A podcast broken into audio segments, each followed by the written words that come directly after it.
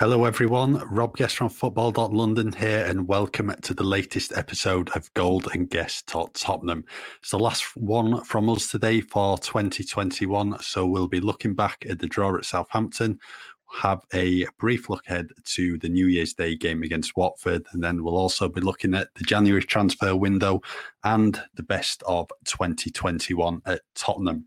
Joining me as ever is Alasdair Gold, Football.London's Tottenham Hotspur correspondent. Did you have a good Christmas, Ali? I did, thank you. How was yours? Did you watch lots of movies? Yeah. Uh, well, I think we had a couple on, yeah. Oh. Uh, yeah, I think Sister Act was on. And then Good Good Night, Mr. Tom was on yesterday. That That's a is a one. varied collection. Yeah, it's a good film. And then just waiting for Uncle Buck to come on now. That's a classic. I love Uncle Buck. Very, very cool. But probably shouldn't go on. Otherwise, this could be the uh, Gold and Guest Talk movies, which uh, one day, one day we'll do that. right, well, uh, we'll crack straight on with the draw at Southampton, uh, one-one. That everyone probably thought Spurs were going to get all three points when Saints went down to ten men. It's uh, not very often you manage to score four goals in the game and come away with a one-one draw. So we will discuss all those disallowed goals and how Spurs played. Ali, you were at St Mary's. You just give us your thoughts on the game first of all? Yeah, it was my first away trip since Slovenia. And um, I had someone, I mentioned that yesterday, and I had someone say, Oh, last three away games Alasdair went to, Spurs like haven't won or something. And it's like, Oh, it's him that's doing it. It's like, Well, all the Spurs fans are there as well. so it's not just my fault. It's not just like I happened to pick those three games. It's just those were the three ga- last away games because we've had postponements, that incredible journey to Burnley in the snow for nothing. Um, yeah, really weird. But yeah, it's it's uh, it's a funny one. Th- This this kind of performance, the result, everything. Um, I've had some people getting quite angry that I've been suggesting that the performance wasn't very good, and that yes, of course, there were two big decisions that should have gone Tottenham's way, probably, but I kind of my feeling is that the and yes, look, I'm about to say what I'm about to say. I know isn't always the norm, but for me, a top side in that scenario shouldn't have had to rely on those decisions. They should have absolutely swept away with the game. Um, and yes, you know, people will rightly be saying right now, oh, but I don't know, Liverpool, Man U, Man City, or whatever, uh, other teams, they've all benefited from dodgy decisions and things like that and tight moments. Yeah, I get that. But I still think, and I think my belief is echoed by Antonio Conte, he was really downbeat after the game, not with the referees at all, but with his players. He felt that game should have been sewn up easily without the need for those two moments. And I've seen a lot of people saying Spurs were robbed, blah blah blah. I, I, get it, and I get the frustration, especially when you see, you know, was it Foden's goal as well for Man City, which looked to be even like makes Harry Kane's look like a mile on side kind of thing. And I, and I get it, I get the frustration completely. Just for me, judging it purely on the performance of the players, I still don't think they did enough. I mean, yes, of course, people again will rightly say, oh, but if they'd scored two goals and a 1 3 1, it would look more comprehensive. But I saw a team that I think they had 21 shots on goal. I think it was 11 on target. And I really can't remember Fraser Forster having to make a difficult save. I just think there were a lot of shots right at him. There were shots that he kind of just parried. You know, those ones where the goalkeeper gently falls to one side and pushes it away. There's lots of those. And I just felt Tottenham, there were a lot of players who weren't really on top form. And that for me was what I thought of performance. I just didn't think it was that great. And Spurs probably, oh, it depends how you look at it. Spurs fans would rightly say probably they just about deserve to win it, especially with the moments that they should have had the goals. Southampton fans will maybe defended, you know, with with their lives essentially. You know, he'd made six changes and they looked fresher. Um, but for me, I just felt Tottenham should have done that little bit more in the game. don't know. What did you make of it? Uh, well, I watched the game on Amazon, uh, like a lot of fans probably did, and pretty much the same as you, really. I think you've got to give credit to Southampton as well for the way they defended. Because when they went down to 10 men, you were thinking, oh, there's only one winner here, especially given how Spurs have started under Antonio Conte. But It was almost an hour, 57 minutes. Yeah. and 10 minutes. Yeah, Saints defended well, and it was summed up by Kyle Walker Peters, former Tottenham player, oh, yeah. diving diving header uh, from it was a Ben Davies shot right at the end. Uh, yeah, it was actually going wide the shot, so he kind of like almost concussed himself for nothing yeah. really in it.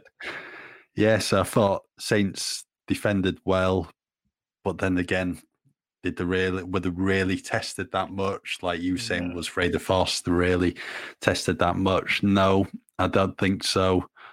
Uh, just a frustrating game, really, uh, from a Tottenham point of view. I don't think you're always going to go into games getting a win every single game. There's going to be draws along the way. And yeah, it might have just been one of those. I was thinking at the end when Dier failed to clear the ball and was it oh. Broja went through. I think thinking here we go, they're gonna net a winner here. But yeah, yeah great defending from Sanchez to uh, block that shot. I don't think people kind of are really talking about enough. It was such a good. So it came out of nowhere. The speed he did it with, but it's kind of got buried a bit among the controversy over the goals disallowed. I think. Yeah, I think what Spurs were lacking was probably just a bit of invention in there, just a bit of creativity. What has been the problem since Christian Eriksen left, really, uh, just someone who can spark a bit of magic in the final third just to create something out of nothing. But I mean, the unbeaten run goes on. Saints came into the game in uh, good form anyway after that win. Very good win at West Ham previously. So, yeah, it's the point. Just move on now, go into the Watford game and hopefully get another three points.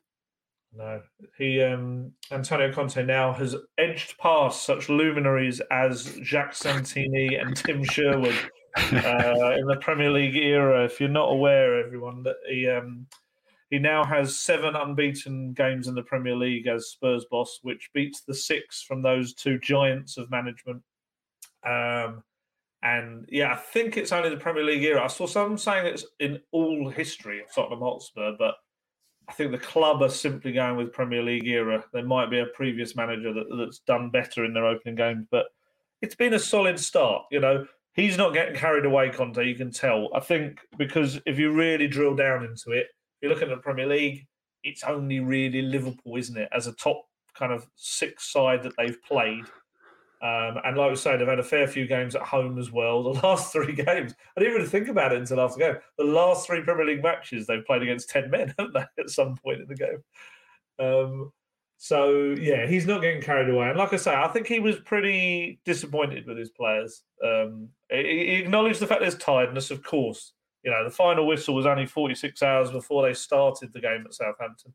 Uh, sorry, the final whistle of the Palace match was only 46 hours before. Um, and he only made three changes. So I suppose slightly down to him, I guess, that tiredness.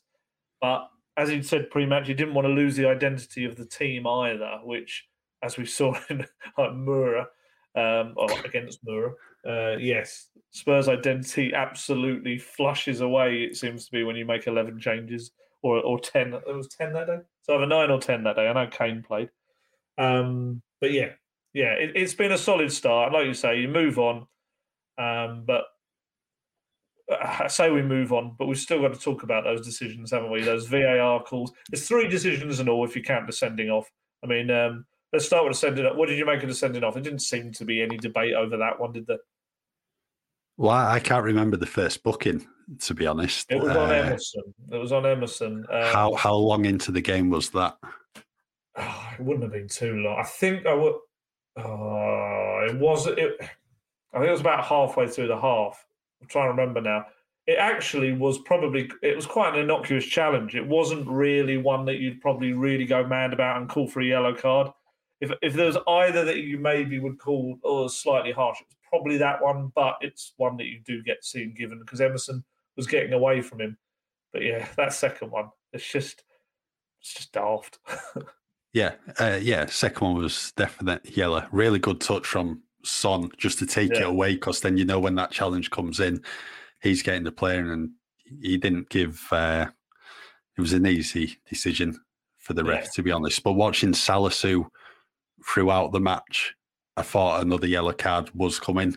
The yeah. way he was going into challenges, there's a few where you think, yeah, he's definitely going to pick up another one, and it eventually uh, did come. So yeah, I didn't red card for me.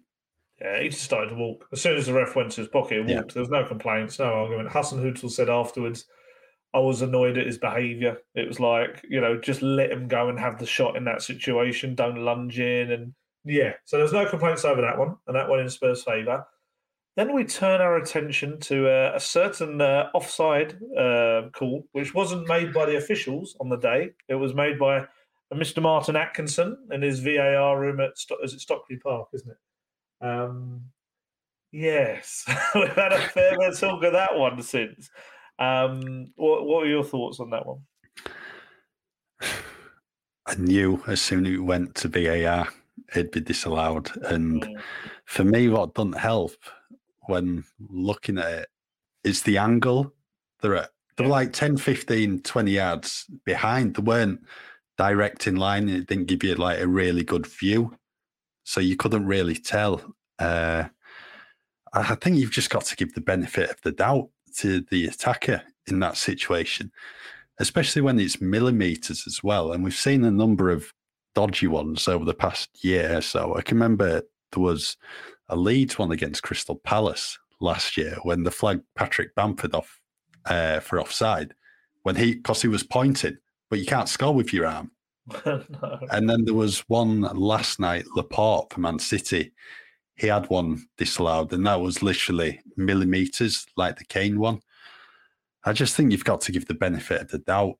Yeah, flag it up for offside if it's blatant, if you like half a yard, a yard offside. But when it is literally millimeters, nah, I think you've got to give the benefit of the doubt. For me, that should have been a goal, and every Tottenham fan agrees with that, and probably a lot of Premier League fans and football fans in general. Yeah, I mean, if people aren't aware, there's this the t-shirt rule that came in this season with handballs. So essentially, anything below the uh, the sleeve of where roughly your t-shirt would sit is a handball. Anything above the t-shirt level is technically a part of your body that you can score with or, or hit the ball with. So the logic was that Harry Kane's kind of armpit shoulder area was slightly ahead of the last man, which meant he was offside because you could score with your armpit. Which, yes, it sounds utterly ridiculous. And I don't know how many people have ever scored with their armpit. Um, a great one for some stato somewhere to actually work out. But I think the thing for me that always annoys me about these calls, whoever it's a, a get for or against, whatever, is the fact that I swear they still haven't got the frame rate exactly right when they're watching it back. So I don't personally believe that they are precisely getting it on the moment. It was Harry Winks. Actually, Harry Winks played a few brilliant through balls. First for Sonny for the penalty, that one for Kane for what should have been a goal. Um, he put in the cross for the Doherty incident. We're going to talk about in a minute as well. We're going to talk about Harry Winks because um, he's a whole other thing to talk about. But yeah, it's it's a bit like they're not watching it from the moment the pass, exact moment it's pass takes. So if you're talking about what are we talking about? Millimeters, mere millimeters of a body, or centimeters, if you want to say. You know, how can you be sure if your frame rate is exact point that Winks released the ball, the moment the ball touched his foot and left it? And if you're not sure, if you're talking about that sort of tiny, tiny fraction of a, you know, of, of a distance, just give it. I know, you know, I know we don't do um, uh, what's it called? The um, clear and obvious error, you know, uh, or mistake. It's not really applies to offside, does it? I'm always told that that doesn't really apply to that rule. But surely, if there's a potential margin for error in your reading of that situation, and the margin of offside is that small, just give the attacker the benefit of the doubt. Just do it because it's ah, yeah. I can see why people get annoyed about it because I'm already starting to wind myself up just talking about it right now. And I don't get it. It's stuff like that I thought we were starting to get out of football, you know, where people's toenails were offside and things like that. It's a bit like I think there should be some kind of ruling. If it is that, I mean, you know, some people say, well, it's offside or it's not offside, and if it's if his armpit or if his toenail or whatever is offside, he's offside. So I get that, but I still disagree with this error, this margin of error when it comes to the frame rate that they're looking at at VAR screens. I know some people talking about the fact that apparently there's a, a 3D version that they get to see or they should get to see. I can't remember which it is, which would give a better idea of the situation. But we only get to see the 2D version of it or something. I don't know how true that is or not. That was something I heard yesterday, but it's very frustrating. And I can understand why Spurs fans were annoyed. But myself, I actually felt the one that had no law actually declaring that it shouldn't have been a goal was the Matt Doherty and what should have been a Fraser Forster own goal for me. What did you make of that moment? That was bizarre. I can see why it wasn't given because goalkeepers are just protected, aren't they? Mm-hmm. You cannot go up and challenge for a ball with the goalkeeper because you just know there's going to be uh, a free kick given. So yeah, I can see why that one wasn't given. And when Doherty jumps, he he has his back turned as well, what probably don't help the situation. Uh, to be honest, I didn't see anything wrong with it. It's just challenge for the ball. He's not like blatantly gone into Forster and give him a shove or anything like that. He's just jumped to try and challenge for the ball. Uh, there's nothing wrong with it. But as I said, you just cannot challenge goalkeepers because nine times out of 10, a foul will be given against you. So, yeah, just another really, really unfortunate one from a Tottenham perspective. Yeah, I've watched it back a few times now because I was just trying to get into my head where the officials could have decided, you know, it wasn't a goal. And I've watched it back. I watched. I tried to. I looked first. I was like, has Doherty has he jumped up, like not going for the ball? Has he kind of positioned himself to try to make it difficult for the keeper? And I don't think he does. I think he actually jumps upright, trying to get his head up towards the ball. Um, I've watched Fraser Forster coming out. Fraser Forster is the one who makes the move towards the player. And if anything, he actually raises his knee up coming for the ball and smacks his knee into Doherty. So it's like anywhere else on the pitch without the goalkeeper involved, that's probably a foul for the other team. Excuse me, my voice going crazy. Uh, he's actually, you know, he's put his knee into him. Then I've looked at the next point, and my next thing is oh, thought was okay. So Forster has got the ball under control in his hands. It's knocked out. No, no, it's not. It's almost like he's got his arms in a big old circle he's holding, and the ball just drops through it like a drain pipe. It's it's very very weird. And then obviously it's quite comical the way it actually falls all the way down and hits his heel and goes in. It should have been one of the most comical own goals out there.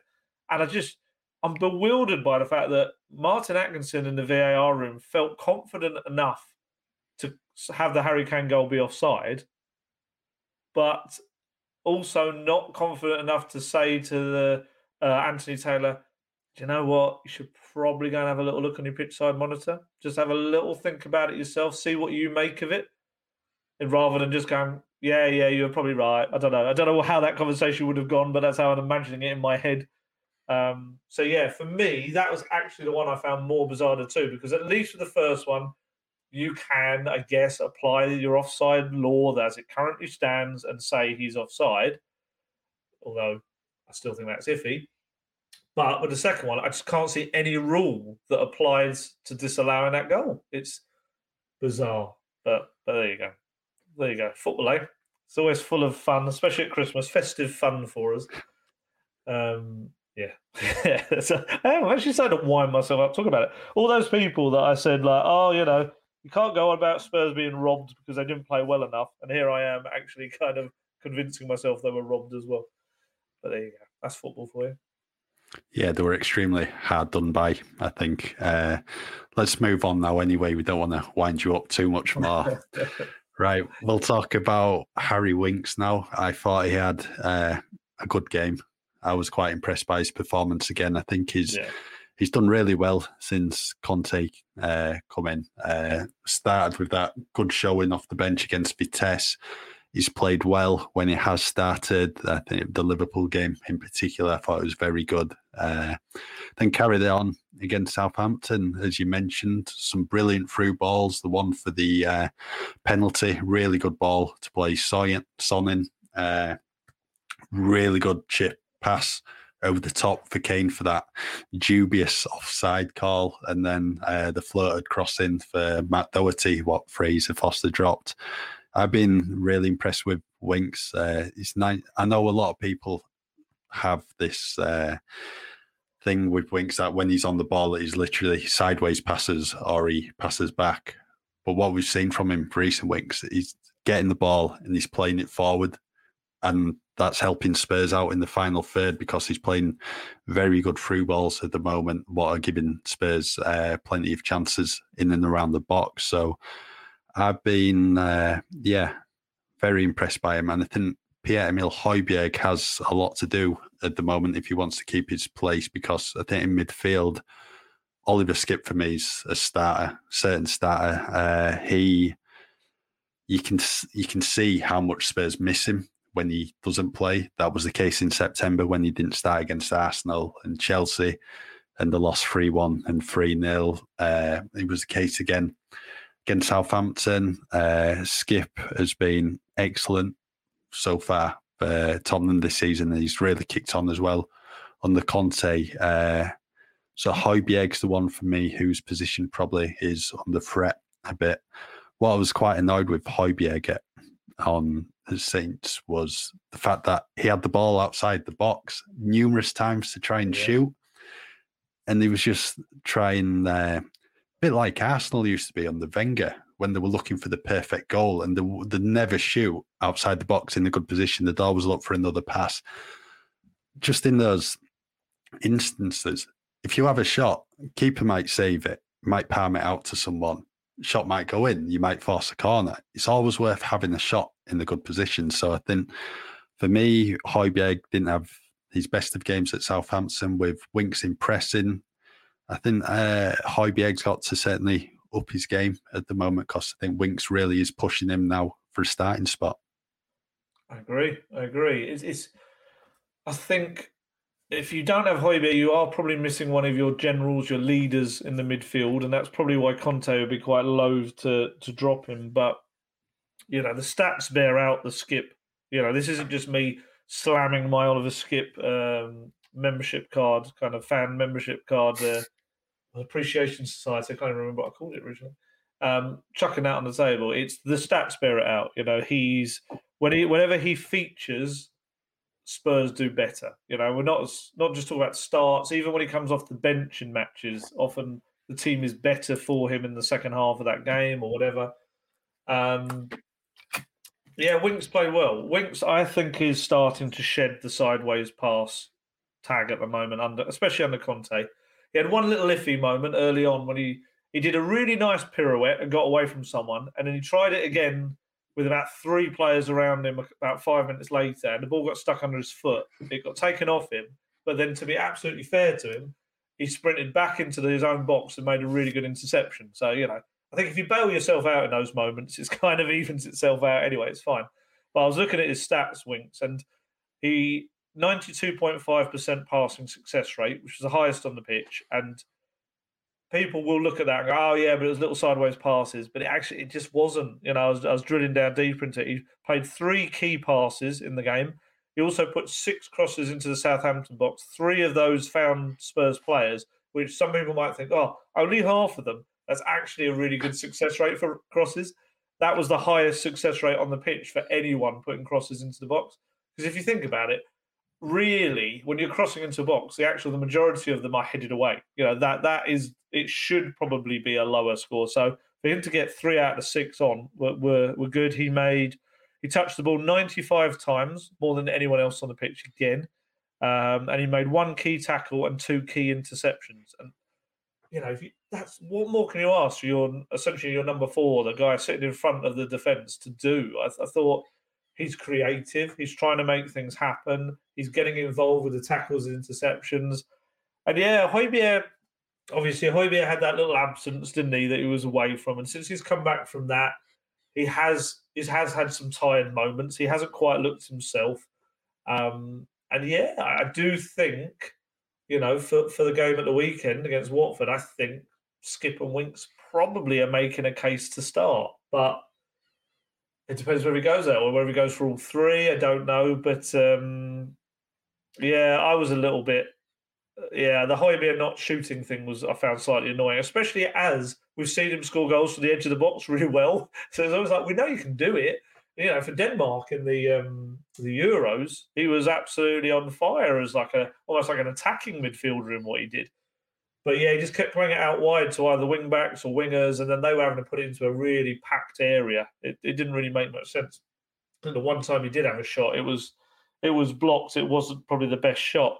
But yeah, his stats, you know, he also had he had ninety point four percent passing accuracy, but that actually, if you're going to say anyone was doing that without little forward momentum, it was Højbjerg. It, it just there were no key passes. Uh, no crosses into the box. It was like, I don't know. I don't know. I think people have been going a little bit over top. I've seen some of the, the some of the the criticism of him. He's like, he's an utterly average player. He doesn't even deserve to be in the team. It's like, no, no, no, no, no. Calm down, kind of thing. It's like we've we've got this habit, haven't we? And we all do it in football. Of it's reactionary thing.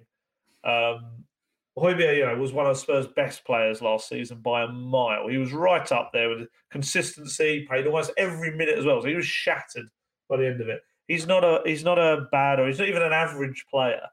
He's just a guy that's obviously had this absence recently, and I think he's just got to find exactly what his role is in Conte's team. It, it's a different one. It depends who's playing where and who's playing in that central anchor man role, uh, because it puts a bit more pressure on the other midfielder to kind of create. That's what Conte wants. Um, so yeah, he'll get better. He'll be absolutely fine. Um, another midfielder in there who strange day, strange position, which we'll talk about as well. It, it, Conte, um, well, of course, talk about Dele Alli. Um, after the game, Conte said that he was on the right of his midfield three. For me, I felt he spent most of the game on the right of the front three. I mean, it may just be it was a very fluid position where he was told to get up and down the pitch. But what did you make of Dele?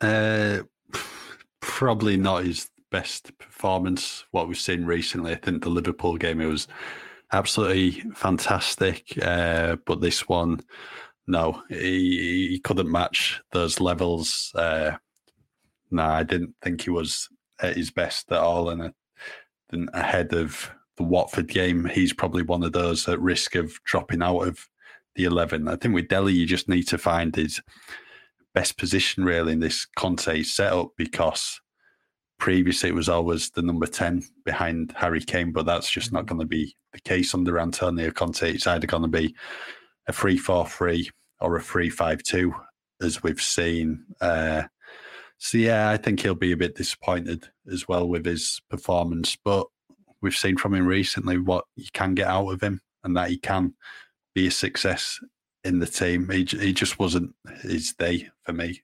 What did you make of his performance? I was really kind of impressed with what he did against Liverpool on the left of a midfield three. I thought he was really, obviously he was a bit rusty in the final moments, and and, the, and you could see that. But I actually felt a lot of what he did was very productive. He probably made more of an impact than you know a lot of the other players on the day in terms of the attacking stuff. He just kind of couldn't finish it off or play that final ball that was needed. But this role was a very different one. He wasn't playing as deep. He was almost having to play the Lucas Moura role, which doesn't fit Dele at all. You know, Dele's strengths are working hard in a deeper role, but then bursting into the box kind of almost unannounced uh, with the great timing that he's shown in the past. Whereas with the Lucas role, kind of almost on that right of the front three, it's a funny one, Conte's system. We call it a front three, but ultimately kind of wants it's almost like he calls it two number 10s sitting behind Harry Kane so that the wing backs can overlap. But it never really works like that. They they often will go wide. And I think pushing Dele wide and then telling him you've got to dribble past people and all of this sort of stuff, it just it didn't suit him at all. And he, he looked out of sorts. He, he never really made much of an impact. And I was surprised that I was trying to think, did he last the whole game? I think he actually might have stayed on the whole game in the end, did he? I don't trying to remember. I don't actually think he came off. Um, but I n- never felt he looked like any danger to Southampton, which is a shame. Um, and Conte was asked about him afterwards, and uh, it was the most non, not kind of like a non-committal answer ever. It was almost like, to just to heavily paraphrase, it was almost like, yeah, what else could I do? It was like that kind of answer. It was like, yeah, I played him there. He did the same as other people did me. It was like a really Conte is normally he'll kind of he'll either stick up for a player or he'll say, "Oh, they need to improve in this or that." And it was just such a meh kind of answer. it's like quite rare for him, and I think that kind of said it all. Unfortunately, it just wasn't Dele's day at all.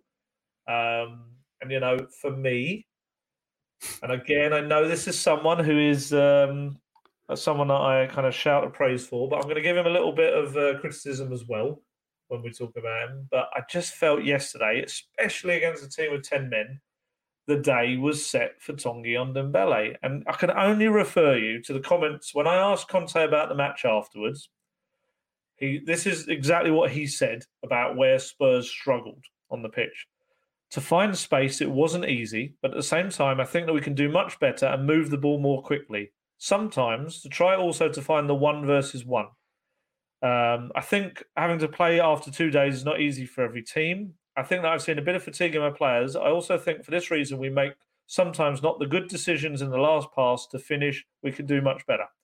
So Conte is saying, if I'm not incorrect here, they were missing someone who can pass the ball quickly, make good decisions with their final pass, and also someone fresh enough to take on players in one v one kind of dribbling situations hello, Tanguy Ndombele. That that is him. It is him. And I don't know about you, but for me, I just felt that if you needed anyone to unlock that kind of a team sitting back, a player who can draw players out, who can beat a man so that they suddenly have two men taken up with him, which leaves space for others to get in behind. It's Tanguy Ndombele, isn't it? Yeah, poor lad on his birthday as well, oh, having to sit on the bench yeah. at Southampton. Uh, yeah, I think it was made for him that scenario just to bring him on because it is hard playing against ten men. I know everyone might think, oh well, you've one more player on the pitch should be walking this game, but when you're playing against ten men, everyone on the opposite team just is camped behind the ball, just defending for their lives, isn't it? Really?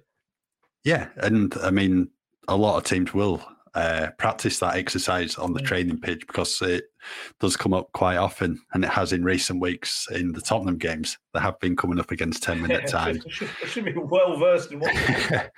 so yeah, I, I said that earlier in the pod. You just Tottenham missed that lack of creativity. Someone who can just produce something mm. off the cuff to open things up, and Tongi did that against uh, Liverpool with that really good through ball to Kane. Yeah. He just just missed someone with a killer eye for a pass like him. Uh, shame, really, because as we've both said, Fraser Forster didn't have too much to do really across the 90 minutes, and especially when Saints were down to 10 men. So things maybe could have been different if Tongi was given a bit of time on the pitch, but that just wasn't to be the case, unfortunately. So we're just going to have to wait and see when his next appearance comes, whether it'll come against Watford on New Year's Day, maybe in the Cup, or potentially Morecambe in the FA Cup. Maybe that might be his, his next game. I just think, yeah, Spurs lacked just that bit of invention, that bit of creativity, and Magic. I think T- Tanguy would have given them that. Yeah, I mean, look, people know my feelings on Tanguy Ndombele. He's honestly one of the most gifted players I've ever seen pull on a Tottenham shirt, and Spurs have had some incredible players pull on that shirt. However, I just think Tanguy's biggest opponent he'll ever face in his career is Tanguy Ndombele. It really is. It's like, you know, I've been speaking to people within the club about him recently, and, and it was said to me, and it's absolutely spot on. Tanguy Ndombele is the best player on the ball at Tottenham Hotspur. Off the ball, he's one of the worst players at Tottenham Hotspur. He just is. It's, it's you know, and, and, what I find frustrating about him is, is as well as I'm I'm told that the fitness coaches at Spurs at the moment believe he's in the best shape of his career, the best shape he's been in since he's arrived at Tottenham. He's in like absolute peak condition that he's been in. Yet you don't see that in matches. You know, you see there are times when he will run back and he'll make a tackle. There are times when he will make a sliding tackle. But when you've got someone like Antonio Conte, his very set system. Uh, he said it himself. He has these real tasks that he asks of every single player to do. And when you've got someone like Tanguy, who is, you know, if you look under Maverick in the in the encycl- in encyclopedia. It's got a photo of Tanguy Ndombele. He is. He's exactly that kind of person.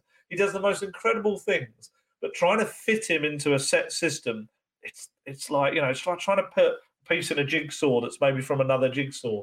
Um, and he'll just there's moments against Liverpool. He did really good stuff on the ball, and then the next moment you saw him kind of chugging along, coming back when Liverpool were attacking. It's a bit, oh, Tongi, you're doing it right in front of Conte as well.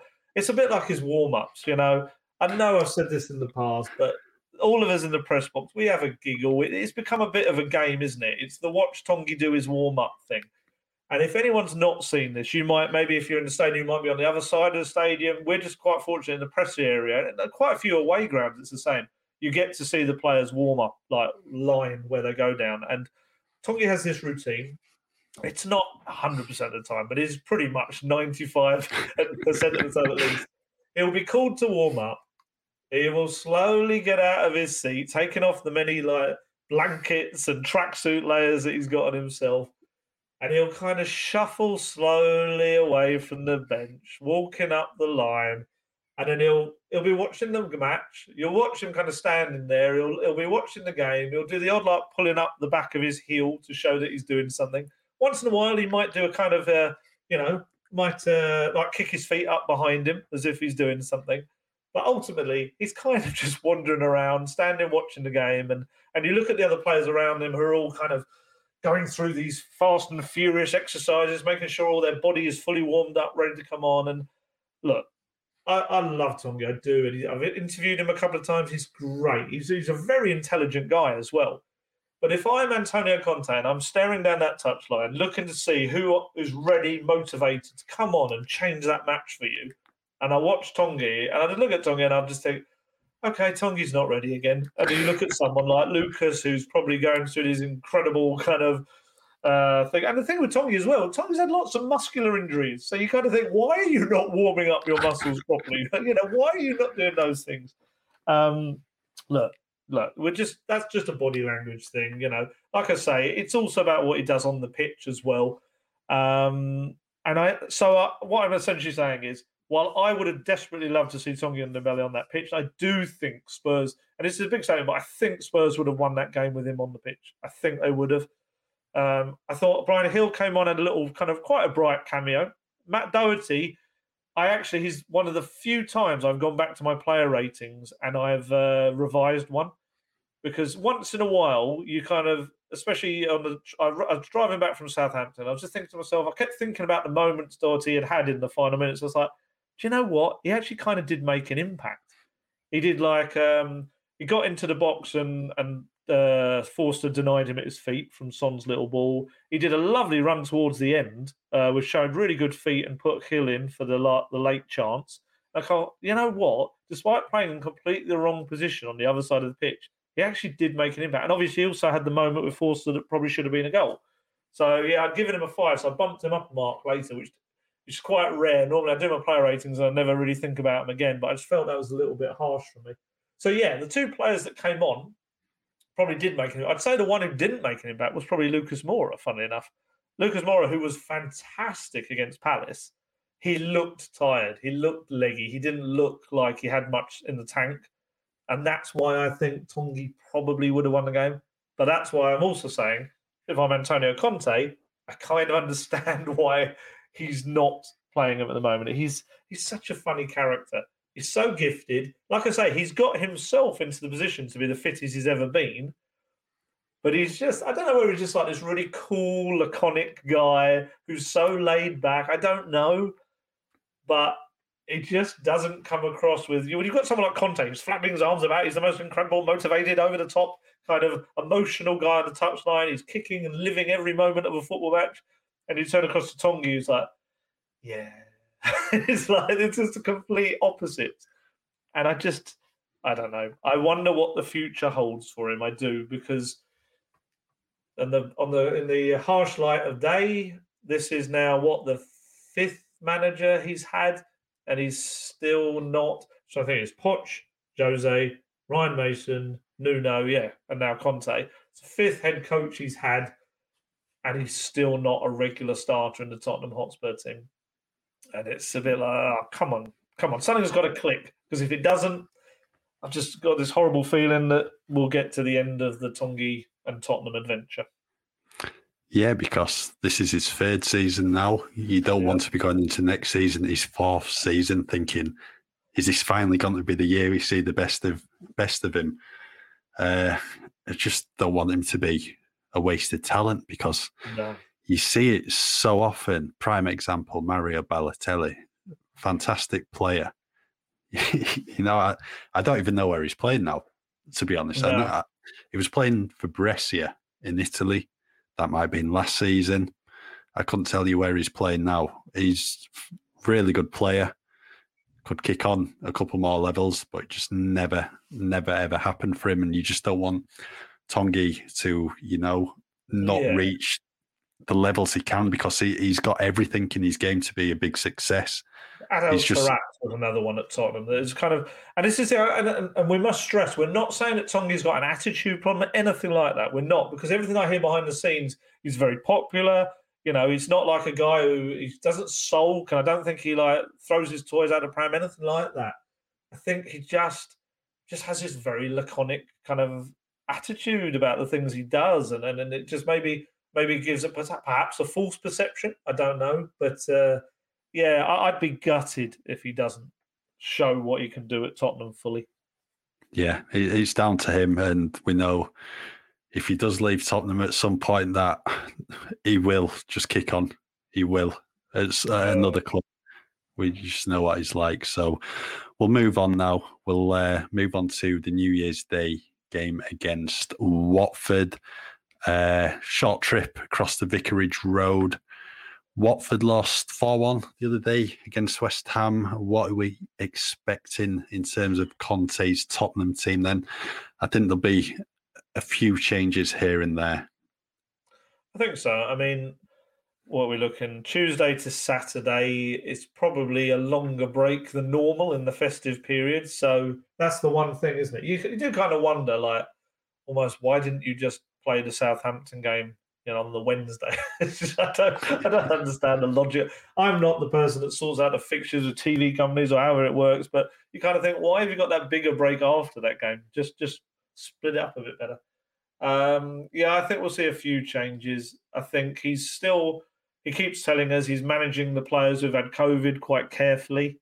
Um, you know, Ben Davies came out this week. It was a really good interview with him in the matchday program from the Palace match, and he was talking about having had COVID this month and it kind of knocked him out uh, a little bit, and he feels like he's now getting back to where he was fitness wise. But even with him, Conte seems to be kind of he was on the bench, wasn't he, against Palace, and then he came back into the team at Southampton. So you can see even the ones who kind of feel fine, they're still just being very cautious because you know, it's a virus that we don't know kind of yet long term effects and what it can do to you and things like that. So yeah, I think he'll I think he'll mix it up a little bit more. You'd imagine Lucas and Skipp certainly will come back into the team. Um, obviously, Reguilon only played the half, so he'll be should be fine because uh, yeah, he was he was kind of losing his head a bit towards the end of that first half. So I can completely understand why he came off. Um, I think he appeared to indicate that none of the injured players would be fit for the weekend. Uh, so that would be Bergwijn, Lo Celso, obviously Romero, Sessegnon as well which is a shame. I think there should have been a period we'd have seen a lot of Ryan Sessegnon in. Um, it's just just his luck, isn't it? Really, at the moment. Um, I'm trying to think who else could come in. Otherwise, I think the team's probably. I think he'll just probably bring those, make those changes. Maybe Tanganga come in for Davies again, perhaps. He was really impressed with Tanganga's performance against Palace. He was delighted with it. So it may be, or it may be that he chooses someone. It may be Tanganga comes in for Sanchez. Maybe gives Sanchez a rest. Uh, although I'd probably say Sanchez was the best defender I felt against Southampton. He played really well. Um, he's got to rest Dier at some point. I know, obviously, he's a big Dier fan, but you know, you'd think Joe Rodon probably deserves at least one go at some point. Um, yeah, it's Watford, isn't it? Watford right now on paper, Tottenham should be beating them. But as you and I always say about the on paper things, Spurs seem to rip up that piece of paper quite a lot, don't they? Um, they do. And I remember going uh, going to Watford on New Year's Day. Oh, a few years back in the Poch era when Spurs were brilliant. And I remember Kieran Trippier having like one of the games of his life. He was superb.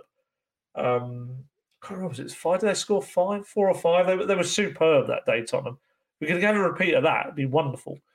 Um, but yeah, uh, I think the extra days should help Conte. They should help Tottenham. Um, they should be fresher. And I think one side effect, hopefully, you'll have from that Southampton game is I think, like I say, Conte was pretty, pretty peeved, pretty annoyed at what he saw in terms of the attacking play. So I think you'll see a lot of work on the attacking side of things on the training ground uh, this week.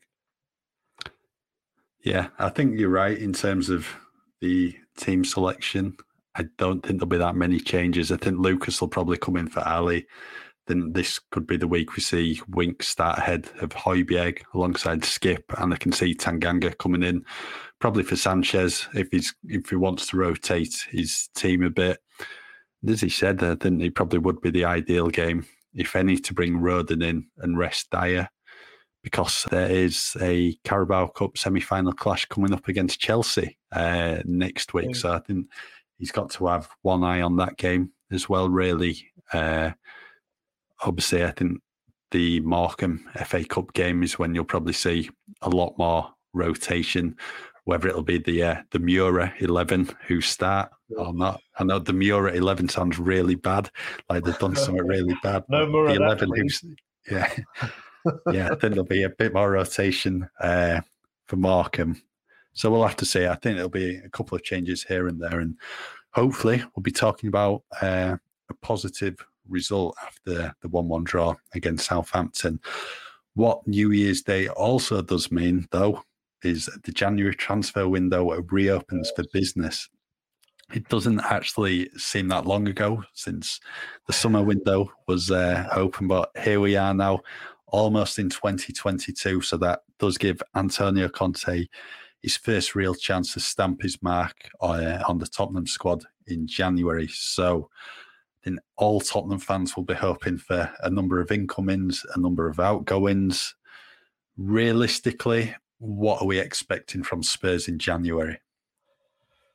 Ooh, it's it's it's just that month, isn't it? It really is. It's like I see all the Spurs fans on Twitter, and I see someone, oh, someone tweeted me. Was it yesterday?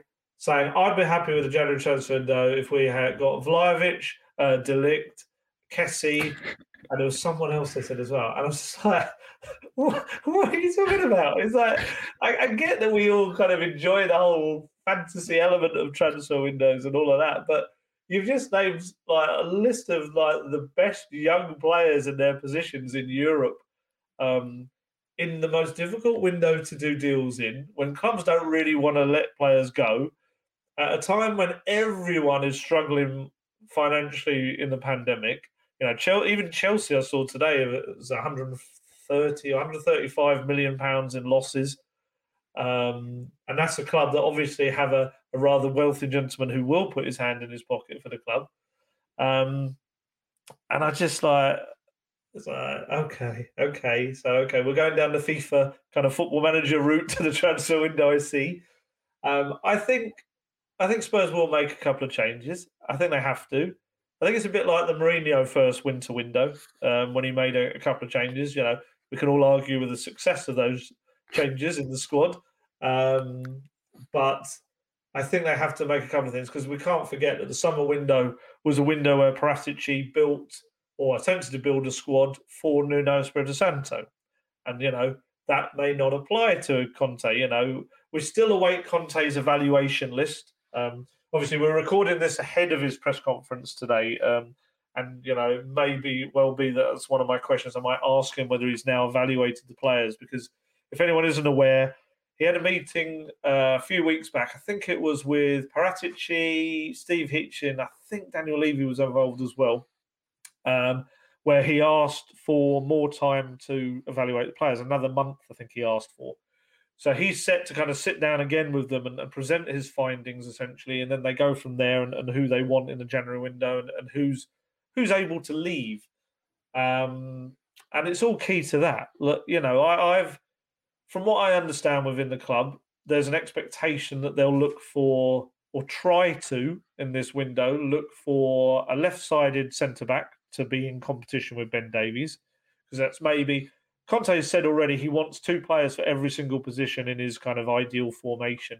You can maybe argue Tanganga can kind of play on that left. He's did a good job, but he's probably not, you know, he's not a left footer, is he? It's not. It's not his natural position. So that's one position. Told that they're also thinking about a right wing back, uh, with maybe Matt Doherty being allowed to go out and get more regular football somewhere, uh, and also that much discussed natural nine number nine striker you know, who obviously they looked at a few types like that in the summer, but for reasons unbeknownst to anyone, uh, didn't actually move for one. Um, I was actually looking at it earlier. Do you know, in the summer, if you count a couple of the loan players, in terms of first team squad players, Spurs had, I think it was 11 or 12 players leave, and they brought in four to play in the first team. It's weird, isn't it? It's just such a weird summer window it was. There were some good signings made. But it was almost like, did you really replace Vinicius? Did you replace what Bale bought? And it's all these little little things and players that were just allowed to have their loans end that they didn't really move. Look, and that's the three that I'm told at the moment. The thinking is that's what they go for. But of course, that could change when Conte kind of comes in. I think that's the three that maybe more Paratici is he's thinking that's the three need. But Conte will come back, and it will be down to Conte as it should really uh, what he wants. Um, you know, money will be tight. It's Tottenham. It's every team right now, and money will be tight in this window for everyone. Um, you know, people hate it when I say that, and I understand that. Um, I even had someone tell me earlier, you know, but then they bid for Lautaro Martinez in the summer. They, but yes, they did. Uh, however, that became that came before they then went and bought Emerson Royal and Pape Sarr. You know, they, they spent about what are you looking at? What, about 35, pushing 40 million, 35 million or so after that. So it's not like that money's sitting there in some vault, vault ready to be used. You know, they did go out and buy the players. And uh, what you can't forget as well is when Spurs make a big bid, it's often loaded at the back end rather than the front end. You know, it'll be, it'll be like, we will pay you five pounds a month until 2097 and things like that. You know, if he scores 274 goals in his first three seasons, uh, we'll give you another 10 million and all this sort of stuff. It's, it's of course a massive exaggeration, but what I, the point I'm trying to make is when you've got someone like Daniel Levy, everything is very carefully structured. Every deal is very well structured, and it's not a case of whacking a load of cash on the table and saying, "Can we have him now?" Um, but yeah, we wait to see what Conte brings and what he says. Um, you know, I've seen a lot of names mentioned out there. Um, I personally, and I've said this a billion times, I'd love to see them bring in another playmaker type. I don't think they've ever replaced Eriksen, and I know those players aren't, uh, you know, just hanging on trees to go and grab. Christian Eriksen at his peak was a very rare player, player with incredible work rate who also could create something out of nothing. You don't see a lot of those. Um, but like I say, depends on Conte and what he wants. Does he really play playmakers in his system? I've had some people that covered him at Chelsea, other reporters who've said that's not really the kind of player that fits into his system particularly well, um, which you know may upset a few Spurs fans. But if he's had success in doing what he does, Tottenham haven't. you can't really argue with letting him do what he does. Um, so yeah, I mean, what would you like to see out of the transfer window? A striker. I, I can't believe. Yeah, I mean, I can't believe they didn't even bring one in last no. summer. I mean, that was crucial, really, especially with. For me, I'd have just got Vinicius back for another season, even if it was another loan. I thought he did all right. Yeah, he didn't have a lot of chances in the Premier League, but I thought he did his job in Europe, and he would have started in the Europa Conference League. Because I mean, two years ago, we all know what happened there when Harry Kane sustained, sustained that hamstring injury against Southampton on New Year's Day, and there was just no other out and out striker at the club, and you just do not want to be in that situation again come the start of February. So for me, they need another striker. Although Conte has said Steven Bergwijn can play uh, through the middle, and we could potentially see him play that role against maybe Morecambe in the FA Cup. He'll get his chance there to when uh, Kane has an opportunity to rest. So a striker for me, probably a creative midfielder would be nice, but it's all going to be down to Conte. But I think there also needs to be some outgoings. I think Joe Rodon needs a Premier League loan if 100%. he's going to be allowed to go out on loan. Uh, so yeah, I don't think there'll be masses of movement. I think that's going to come in the summer. January is such a tricky window, as you've alluded to. Not a lot of money available for clubs, not a lot of players available. The ones who are available, teams want a lot of money given the time of the year. And Spurs, years gone by, I mean, very rarely do signings in January. I think the only notable ones in Pochettino's time at the club was Dele Alli, but he spent the rest of that season on loan at MK Dons. Then it was Lucas yeah. Moura. Yeah. Then under Jose uh, Gedson Fernandes on loan. That didn't go well. You're going to say Steven Bergwijn, who's been slightly more successful, but yes, yeah, and then Steven Bergwijn, and then Lo Celso on a permanent deal. So yeah. I think we'll see a similar window. Really, I think they've got to give Conte uh, money to bring in a couple of players just to strengthen. But I think the vast majority of Tottenham's transfer movement will will come in the summer. I think. Yeah, I think the difficulty as well with this window with the lack of money is I think there'll be a lot of loan moves, but loans don't really benefit Tottenham, especially in terms of trying to get players out the door.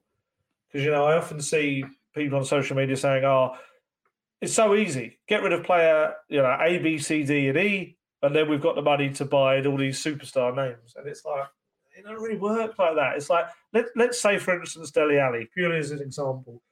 Dele Alli, um, if he wants to leave for regular football, if Conte puts him on his list and his evaluation list as a player who can go if they get a bid, nobody right now makes a bid of a worthwhile nature for Dele Alli.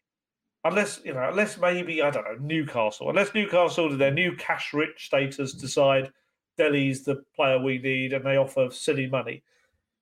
Otherwise, you're looking at people trying to get a loan. And a loaning out someone like Delhi doesn't really benefit Tottenham in any way. There's no money to come in to be put towards other transfers for themselves. They're losing a homegrown player. Yes, they're getting his wages off the bill, but we're not talking about the most exorbitant wages in the world. It's a bit like, eh, is it really even necessary? And I think a lot of coaches and managers this um, the second half of the season are going to be really wary of any time they get a couple of COVID cases tied in with a couple of injuries. They could suddenly be incredibly short in some area of their squad. And I think there's going to be a real reluctance to actually let players leave. This is my fear for Joe Rodon. I think Joe Rodon needs to go and get football because his development is going to stagnate hugely if he doesn't play minutes. But if I'm Conte looking at that, I'm wondering, oh, all I need really is for Eric Dier say to pick up an injury, and Joe Rodon's my backup central player in the back three. It's a bit like, yeah, it's um, this is going to be a weird window. Anyone expecting just like a crazy window where these incredible fees and prices and deals are snapped up? I don't think it's going to happen. You know, even players that like people have been talking about Franck Kessie is you know his contract's up in the summer. He's definitely a player Spurs are interested in. But right now, financially, it makes no sense for a club to buy him in January and spend money when you can get him for free in the summer. Same for the player. Why would you give up a signing on fee and probably bigger wages by moving now? And that's not even to mention the fact that he's away with the Ivory Coast for most of January anyway. Just before we head off from the January uh, the January transfer window, I just want to make uh, I just want to ask you about something that's been winding me right up. From Saturday, Hugo Lloris can talk to foreign clubs about leaving Tottenham Hotspur for nothing in the summer. Robert Guest, how has that happened? I've no idea. how could you have such an experienced player in that position? But saying that, two years ago, Jan Vertonghen were in that position. Yeah. Toby Alderweireld, Toby Alderweireld was in that, almost in that position. Christian Eriksen was in that position yeah, it's it's it's a strange one to be honest. They need to get it sorted ASAP. To be honest, you can't have Hugo going on a free transfer in the summer because to replace him, you're gonna have to spend an awful lot of money. And if you give Lloris a new contract now, if he wants to stay at the club, then that money, what you would potentially have to use for a new goalkeeper, you could then put towards other players. So, yeah, as well as that, I think I don't think there'll be masses of movement, like he says in January. But in January, you can start planning for the summer as well. Like you mentioned, Kessie, sort of pre-contract out with him if possible. But I know a number of foreign clubs would be in that position looking to do the same. I think there's quite a good number of players available uh, on free transfers in the summer. So whilst there might not be incomings in January, I think you can also start looking ahead to the summer. But in terms of Lloris, just give him what he wants, just sign him up. You know, yeah. you, you, touched on it there. Every, all the talk about Daniel Levy is that he's this financial genius, he knows all this. I'm sorry, how is Hugo Lloris, who is one of the still one of the best keepers in the world. He's 35 years old. Now. I think he was 35 on Boxing Day, wasn't he? Um, he's still up there with among the best keepers in the world. He's making less mistakes than ever. He's excuse me more, yeah, more consistent. Still pulling off all the flying, incredible reaction saves.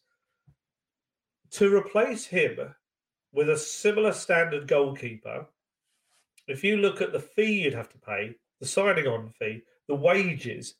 How is that more financially viable than just giving Hugo Lloris a decent new contract?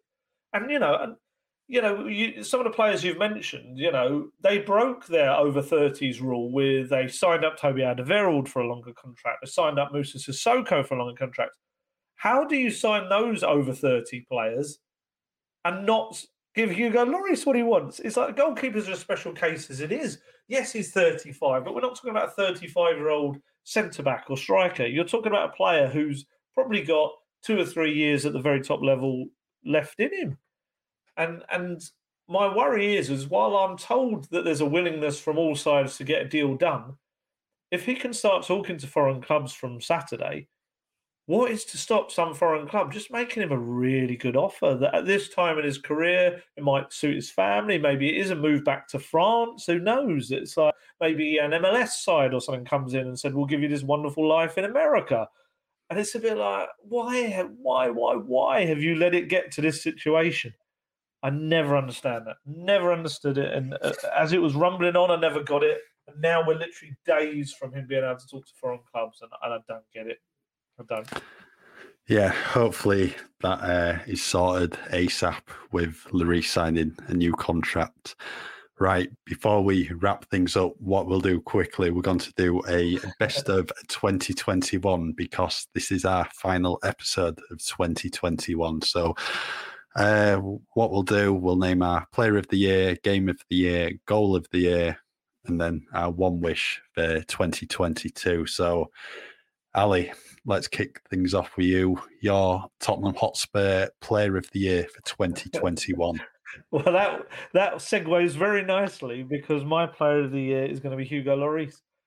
You know, I think there's lots of other contenders for the award who have done certain things during the year. Harry Kane, brilliant first half of the year. You know, um, scored a lot of goals in the second half of last season and assists and finished as top goal scorer, top playmaker. And yes, he could have been in there. Sonny's been there in big moments for Tottenham. Højbjerg, like I say, was had a very good kind of last season.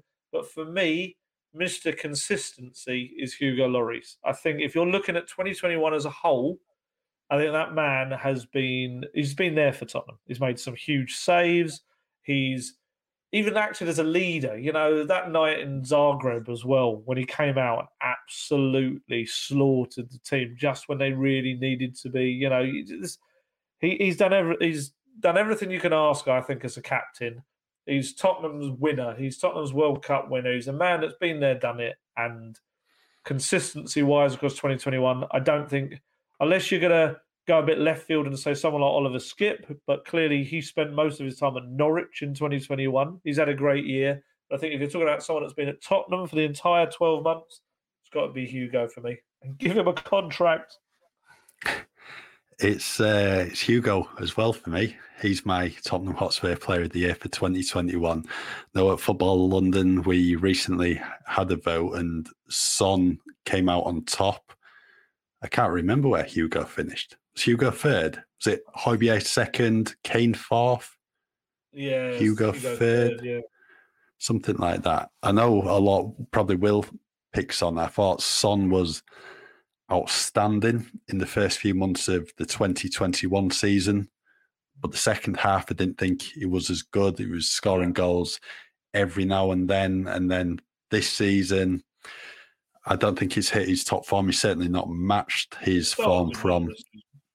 Yeah, but I don't think he's matched his form from first few months in 2020, 21 under Jose. So for me, for consistency, I'd go with Lloris. I think Kane would be in the running if he had a good start to the season, but that just wasn't the case. So Lloris for me. So we'll move on. Your Tottenham Hotspur Game of the Year in 2021. Yeah, I had to do a written piece just before uh, the end of the the uh, just before Christmas, and in it I put that the Crystal Palace game earlier in the year, which had I think I had two goals from Kane, two goals from Bale, I think as well. It was it was a really really good game. It was it was a great one to watch, and we got to see kind of Gareth Bale back in his kind of pomp kind of thing. But you know what? I think I'm going to change it because since then we've had the Liverpool match, and yes, I know Spurs didn't win, but in terms of just a football match that you could just sit down and have so much happen in it, I loved it. Honestly, it had four goals, some good goals as well. It had um, God, it had so many controversial incidents. It had a potential sending off. It had a red card. It had all the intrigue around the match and moaning from the managers. It was just for me. It was a football match that just had a bit of everything, and I thoroughly enjoyed it. So yeah, I, am going to put that one there. I'm going to chuck, chuck it in. Yeah, I'm going to go for one from January, and that's the Marine FA Cup game. Yeah, I, I, love the FA Cup. I think it's such a brilliant competition. You might have lost a bit of magic in recent years, where you have some clubs maybe not going full strength, but I thought that was just brilliant. Tottenham traveling up to Liverpool to play Marine. What was there about 150 places between them, something yeah, like that. Biggest ever in the FA Cup, wasn't it? Biggest yeah, gap it, ever between two teams yeah, it was just an incredible day. Carlos Vinicius celebrating like he'd scored a hat trick in the World Cup final.